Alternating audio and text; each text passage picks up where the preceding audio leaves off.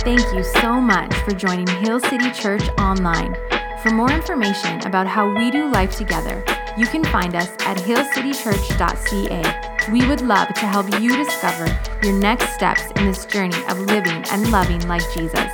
Now, stay tuned for another encouraging and inspiring message from Hill City Church.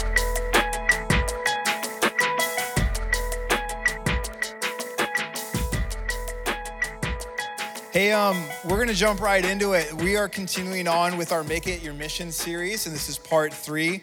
Um, this is the last part of our series, and then we're gonna be starting a new series that's in line uh, with our Abbotsford location called Over the Wall.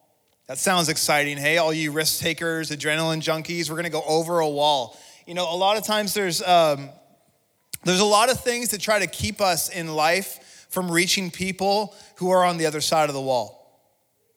I don't know whether it be fear, whether it be rejection, or just religious behavior at times that keeps us from reaching the people that God gave his only son for to redeem and to, to bring into his family.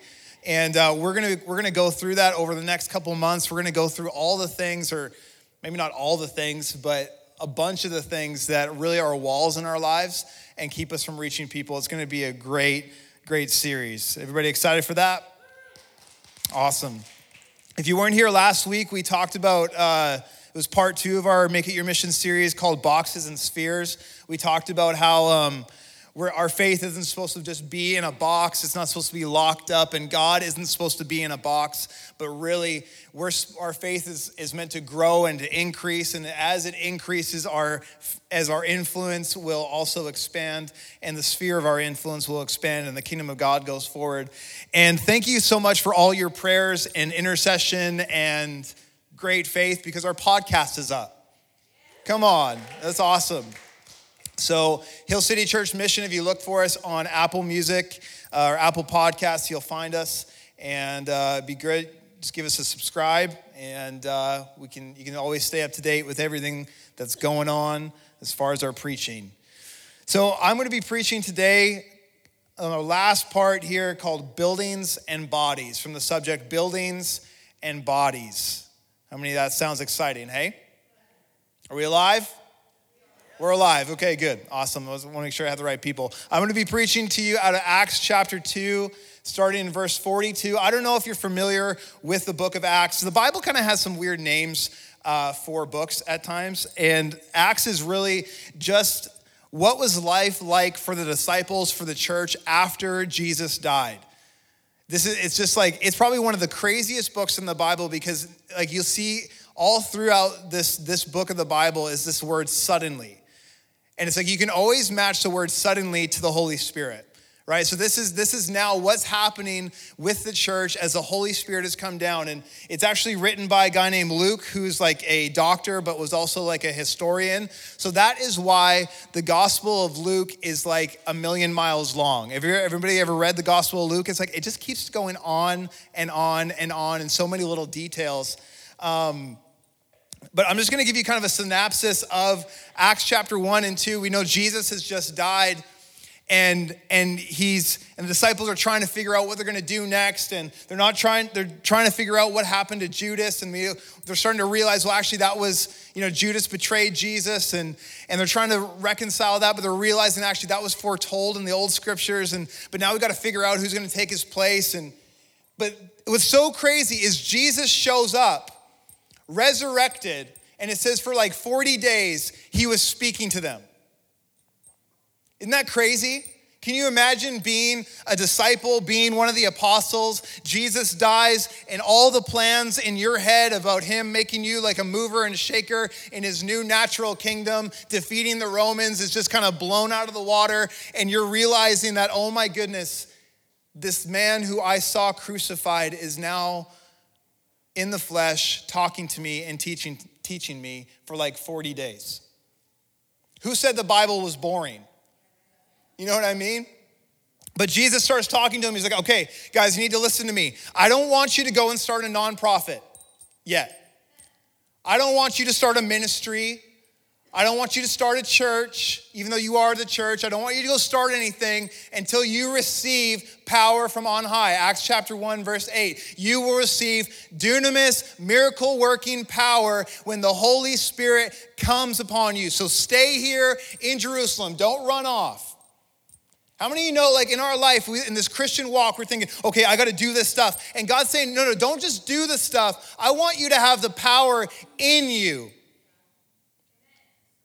See, so often we think, okay, I gotta, it's about what I can do in this Christian walk. And it's like, yes, yes, there are actions and there are works that we're called to, but there's power that we're called to first.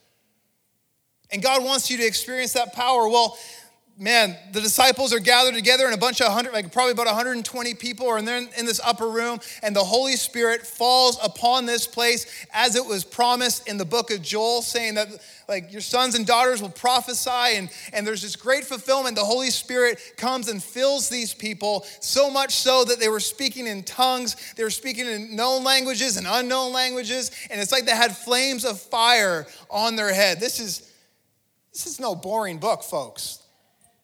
But here's what's so crazy. We get to this part in Acts chapter 2, and this is where we're going to start in verse 42. You know, Peter, this man who is just, you know, who had denied Jesus, right, right in front of him, had denied him three times. Now, Peter is the one who stands up when the Holy Spirit comes on him and preaches a message of all messages, and 3,000 people get saved. How many know there's hope for all of us?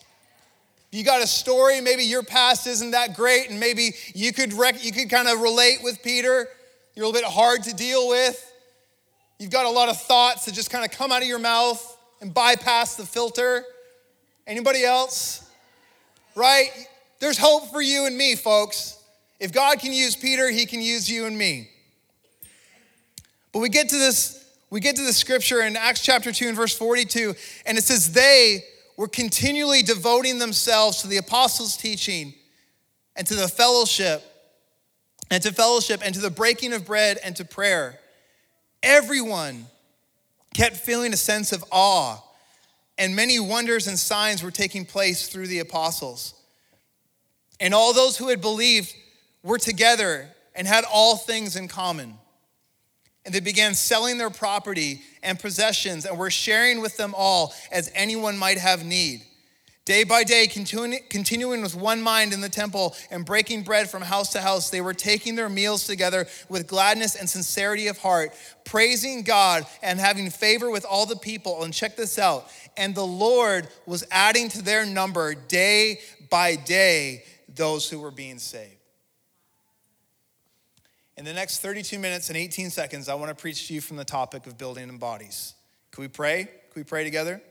Father, thank you for your word. Thank you that it's alive, it's living, it's active, it's sharper than any two edged sword. And God, we're asking that by your spirit here this morning, you would cause your spirit to bring these words off of the page so they wouldn't just be heard, they wouldn't just be read, but God, something would happen deep within our hearts, God, that we would be inspired, we would be motivated, that grace would be released to live and love like Jesus. And everybody said, Amen. What is this thing called church? You ever ask yourself that? Like, really, what is church? I think a lot of us, and, and maybe those, if you're if you're new to faith, or you're new to Christianity, or you're you just wandered in here by chance for some odd reason and decided to hang out.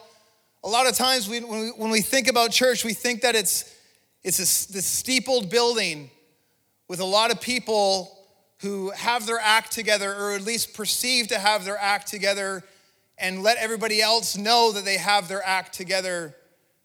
It's just where they gather on a Sunday morning just to really just experience the crutch of Jesus because they're weak and they're all this stuff. That's, that's how church is perceived from the outside.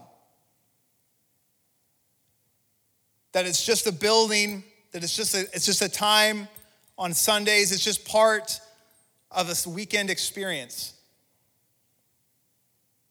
And unfortunately, those who would say that they follow Jesus really can't give a definition, most of us can't give a definition that's much greater than that. Oh, it's just something I do on Sundays. It's just something, yeah, I'm a part of. I'm, i go to this building. And um, I want to say this that the church is not a building, but it's a body. Church is not a structure made of stone, concrete, even comfy purplish chairs. Church is not those things, but church is something made of flesh and bone. Jesus didn't die to redeem a physical structure. Jesus died to, re- to redeem people like you and me. In Matthew 16, there's this story where Jesus is, is walking with his disciples and he asks this crazy question. He's like, Guys, who do people say that I am?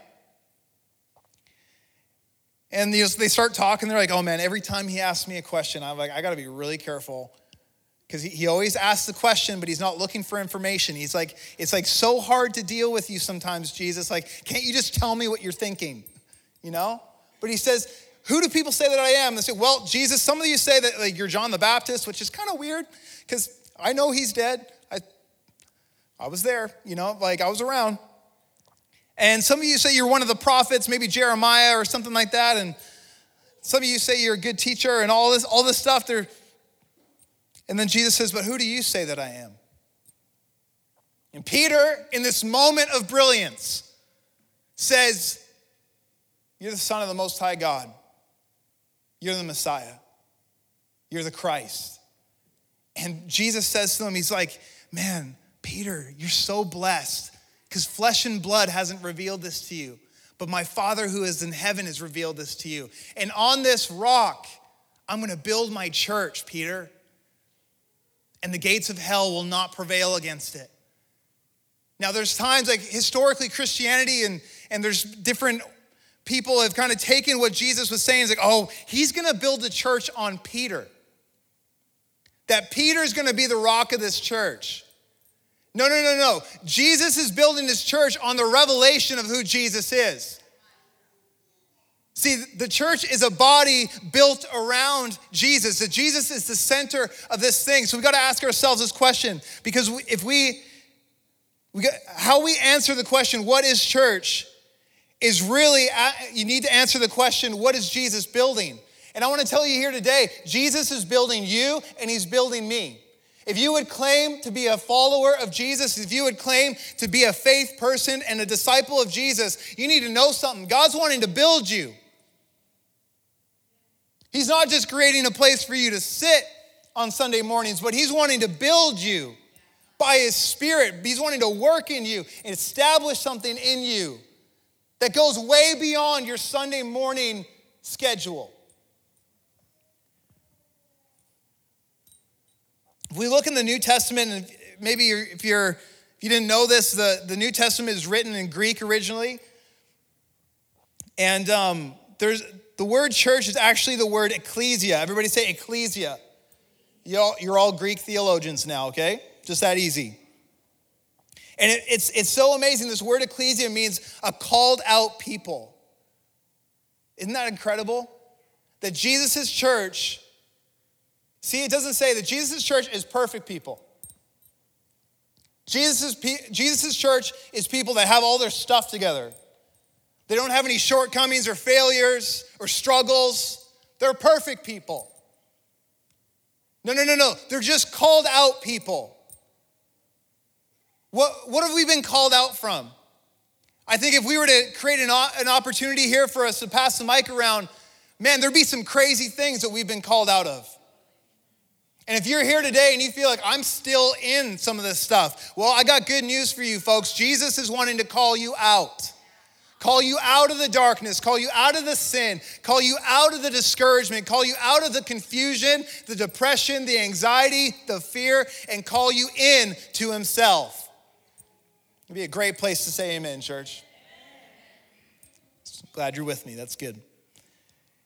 You know, in 1 Peter chapter 2 and verse 9, there's this amazing scripture that says, But you, everybody say me, are a chosen race, a royal priesthood, a holy nation, a people for God's own possession, so that you may proclaim the excellencies of him who has called you out of darkness and into his marvelous light.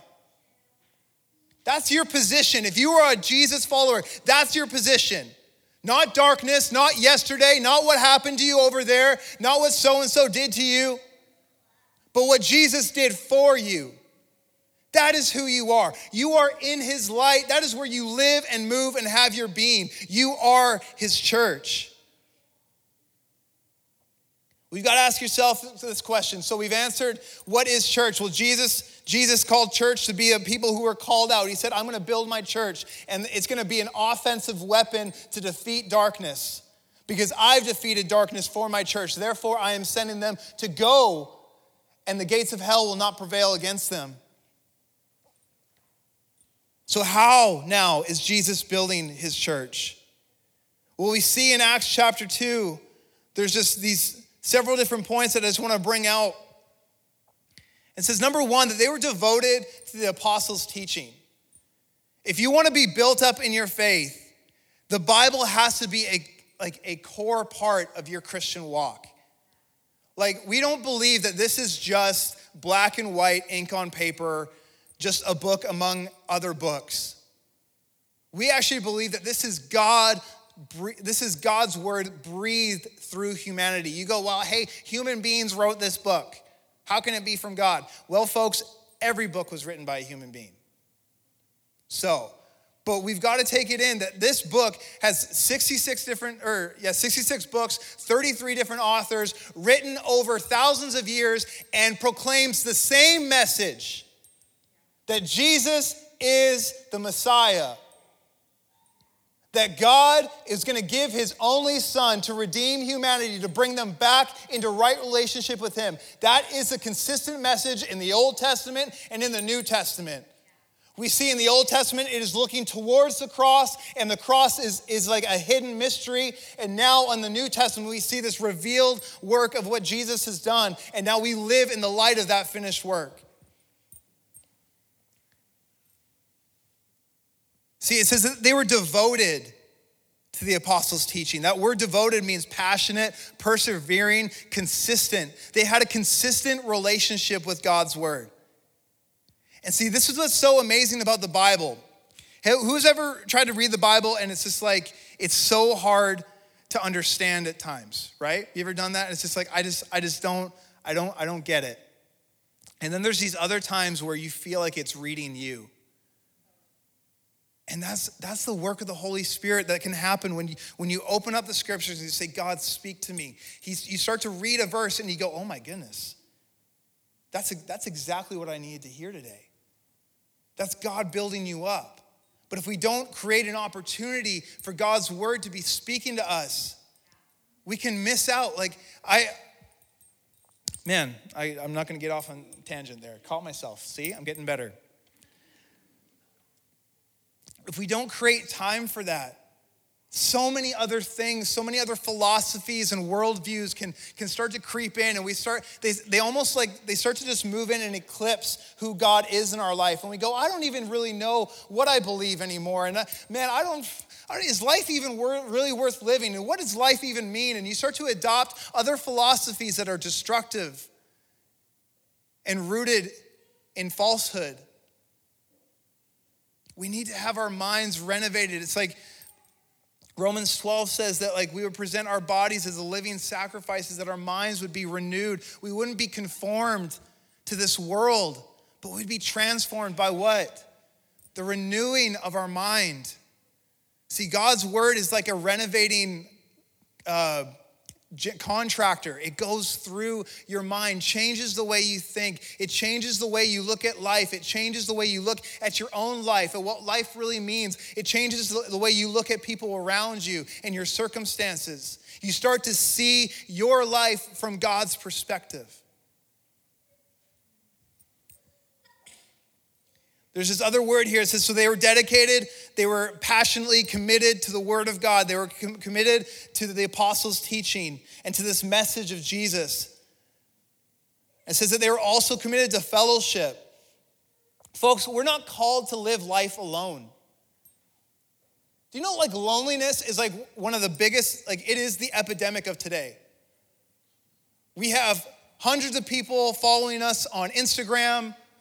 We maybe have a Facebook account, and we, we would say that we have 600 friends according to Facebook. Yet we feel so alone.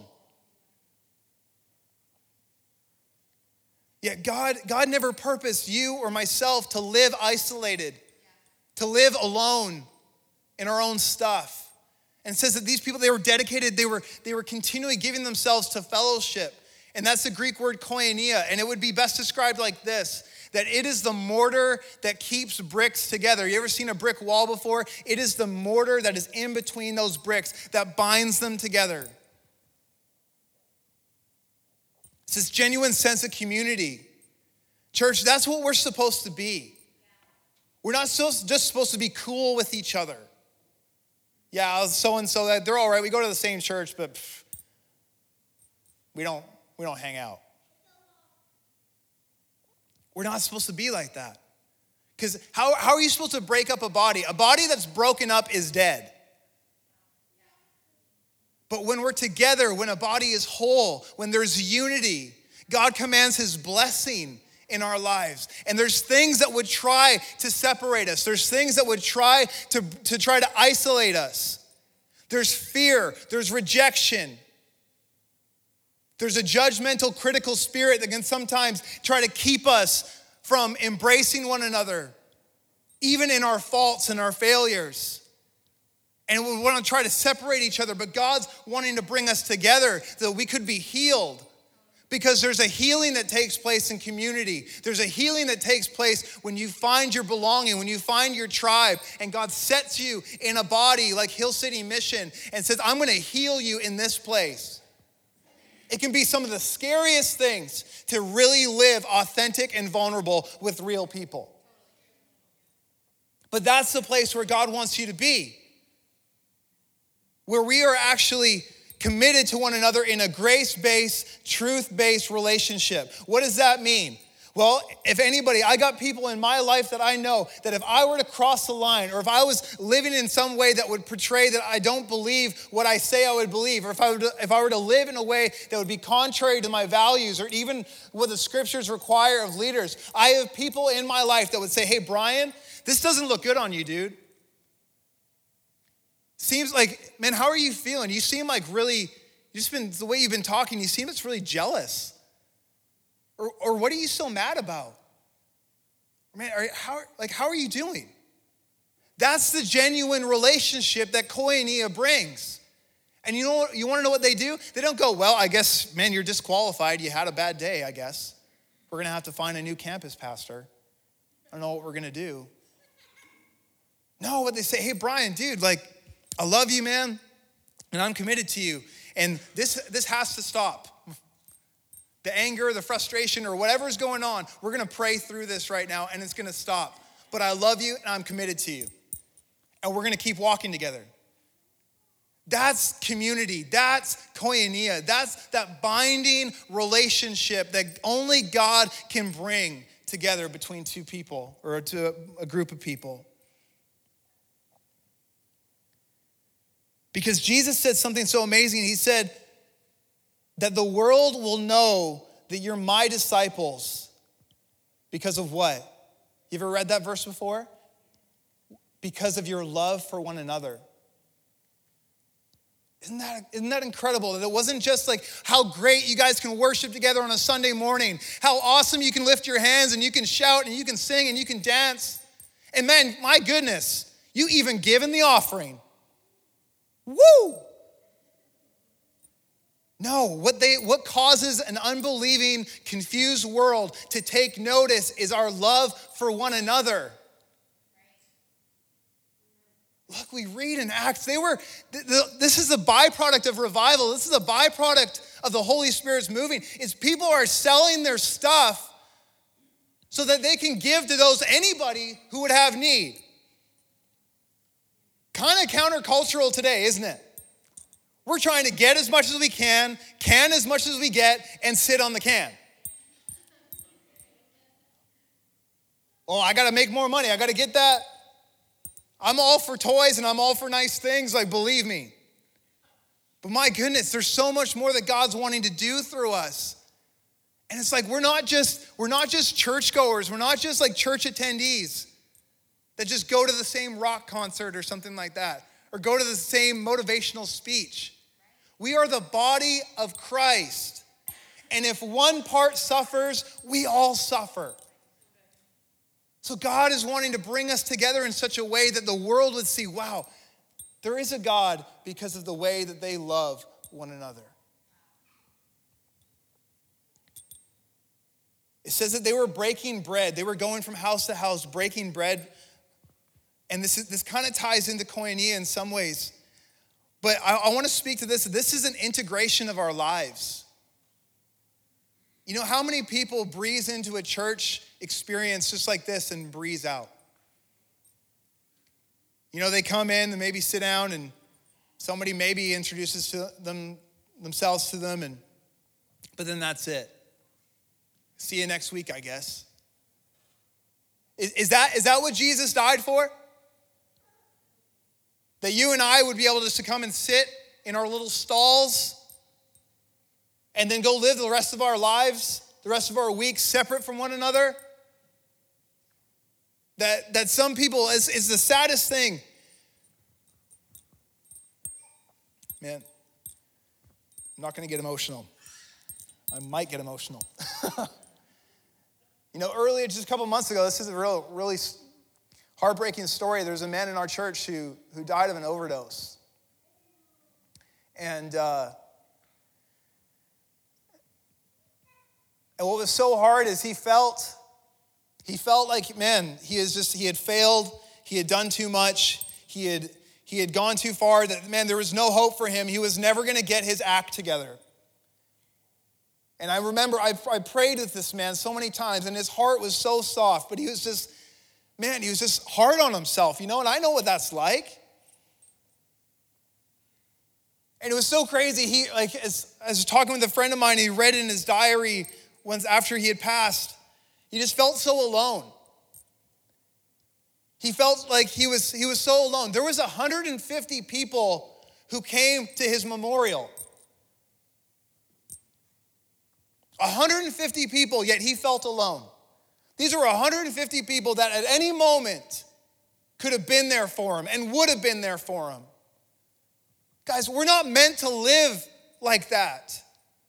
We're not meant to live our lives separate from one another.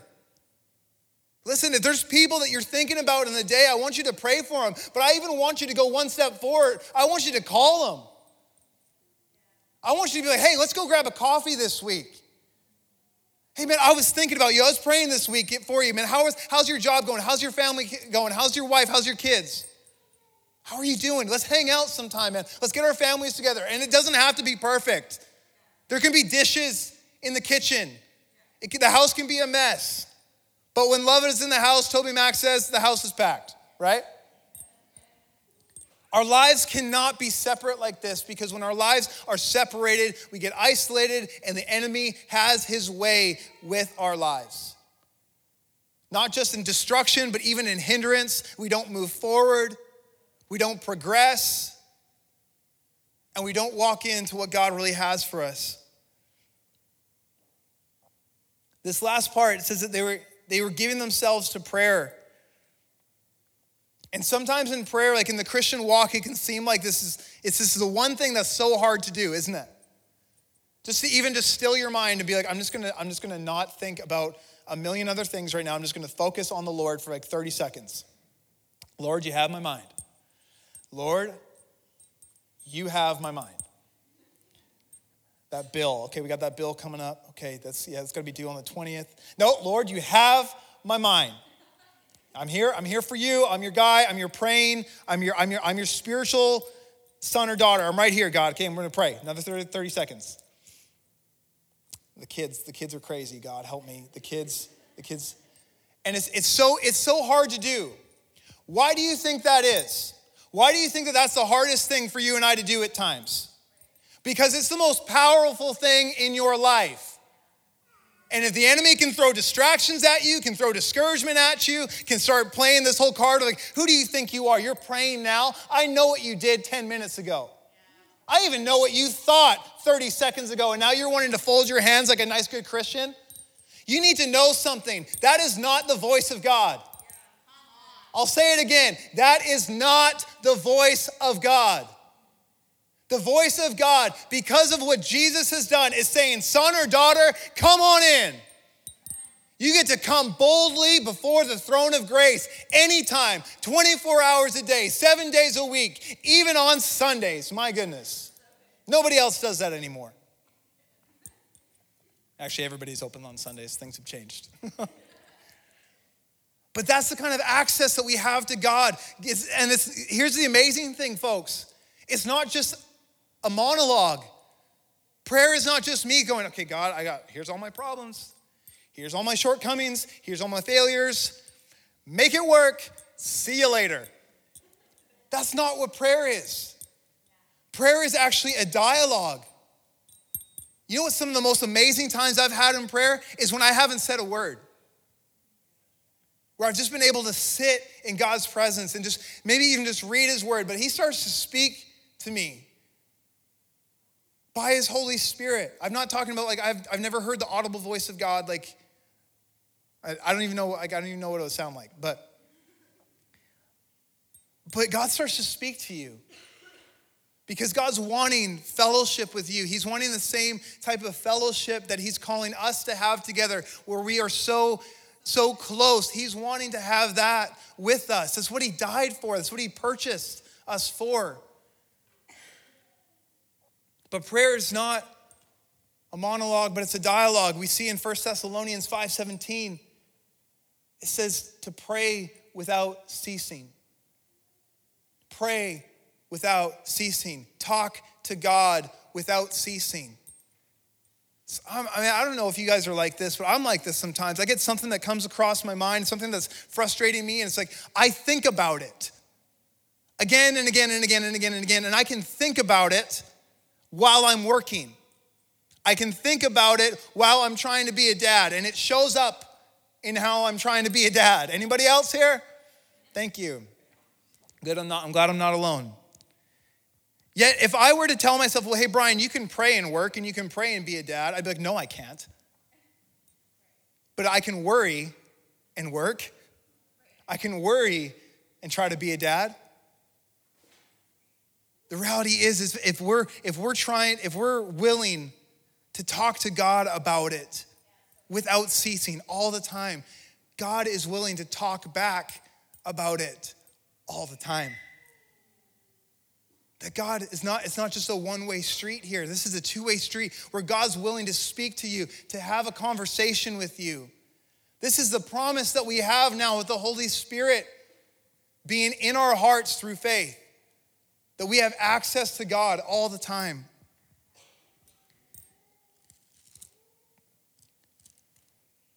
I say all that to say this. The church The church that God is calling us to be is a people who will do these things. Not just talk about it, not just read about it, not just give everybody a high five about it on a Sunday morning, but we would live these things. Because what started to happen when the early church was doing these things, it says that day by day, God was adding to them those who were being saved. Why was it that that was happening? Well, I have to logically assume that it was because these people where they were coming together and they were having a great time together and they were praying together, they were experiencing community. But they realized because of the Holy Spirit's working in their life, they couldn't contain it to just this one gathering. It had to get out of that context, it had to get out into the world around them. They were leaving their times together and they were going and sharing the good news of Jesus around. They were inviting others into the family of God, not just into a Sunday morning experience where other people could come and they can hear a nice talk and listen to some music, but they were actually brought into the family of God where they found identity, equipping, and, and releasing into their destiny in Jesus. This is what was happening. As we read in Ephesians 3 and verse 20, it says, Now, now to him who is able to do far more abundantly beyond all that we ask or think, according to the what? The power that works in us. To him be glory in the church and in Christ Jesus to all generations forever and ever. Amen. See, we, we believe, we are those who believe that God is able to do exceedingly abundantly beyond, we could, beyond what we could ask or think or imagine. But it's according to what? The power that's working in you and me. The direct correlation to God working a miracle and doing a breakthrough in our generation, in our time, is directly connected to you positioning yourself to be part of the body and not just attending a building, not just showing up on Sunday mornings. That you're gonna live life together, that you're gonna pray together, you're gonna encourage one another, you're gonna be in the Word together, you're gonna pray together. If I didn't say that already, you're gonna pray together. But see, this, this is what's so amazing. The Holy Spirit starts to work in people's lives, starts to transform them. How many you know, like I mentioned it before, Peter was this, man, I just, I, I just relate so much with Peter because he has these moments of brilliance, yet these moments of like absolute foolishness and stupidity. And like I said, that's, that's hope for us all because the same Peter when he encounters the living God and he encounters the power of the Holy Spirit, he gets up and starts preaching a message that causes 3,000 people to get saved. Come on, what's the church that mission is waiting for? Who are the people that mission is waiting for to cross the line, to leave the building, not just not, not just to leave the building. We like we want it, it's important that we're gathering together but this idea that somehow God is locked up in a building. He is now, the church that mission is looking for are the people who are willing to believe that God wants to show up through a body that's living, that's moving, that's active, that's breathing, that's reaching out and healing people, that's reaching out and serving people, and expressing the power of God's love to a broken generation, to broken people. Can you stand to your feet here this morning?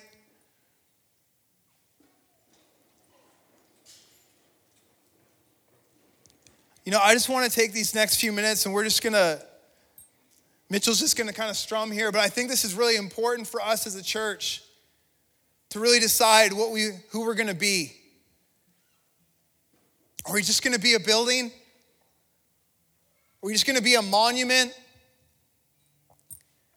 Or are we going to be a movement? Because you want to know what monuments are for? To mark something and to remember something that was dead. But a movement is living, a movement is active, a movement is life filled. And that's what Jesus has purchased. That's the church that Jesus is building. Can you just lift your hands with me here this morning? Father, in the name of Jesus, God, we thank you. We thank you for you willingly giving yourself on the cross, God, to pay for our sin, to pay for all those things, God, that has built a gap in between you and, you and us, God.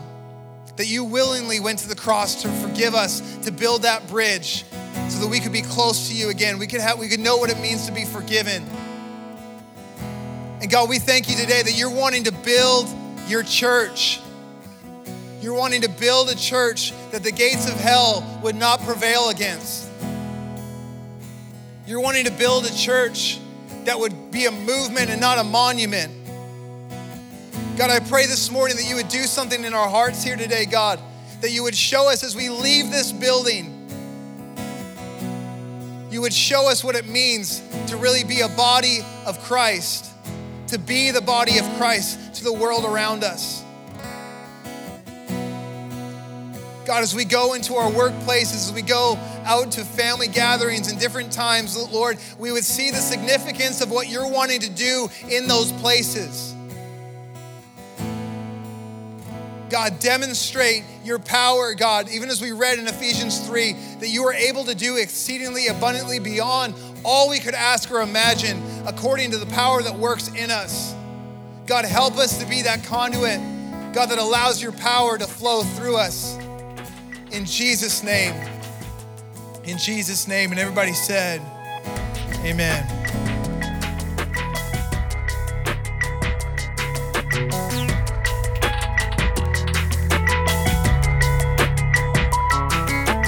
Thanks for listening. We would love to hear how you have been impacted by this message. You can contact us at info at hillcity.ca or simply find us on Facebook and Instagram.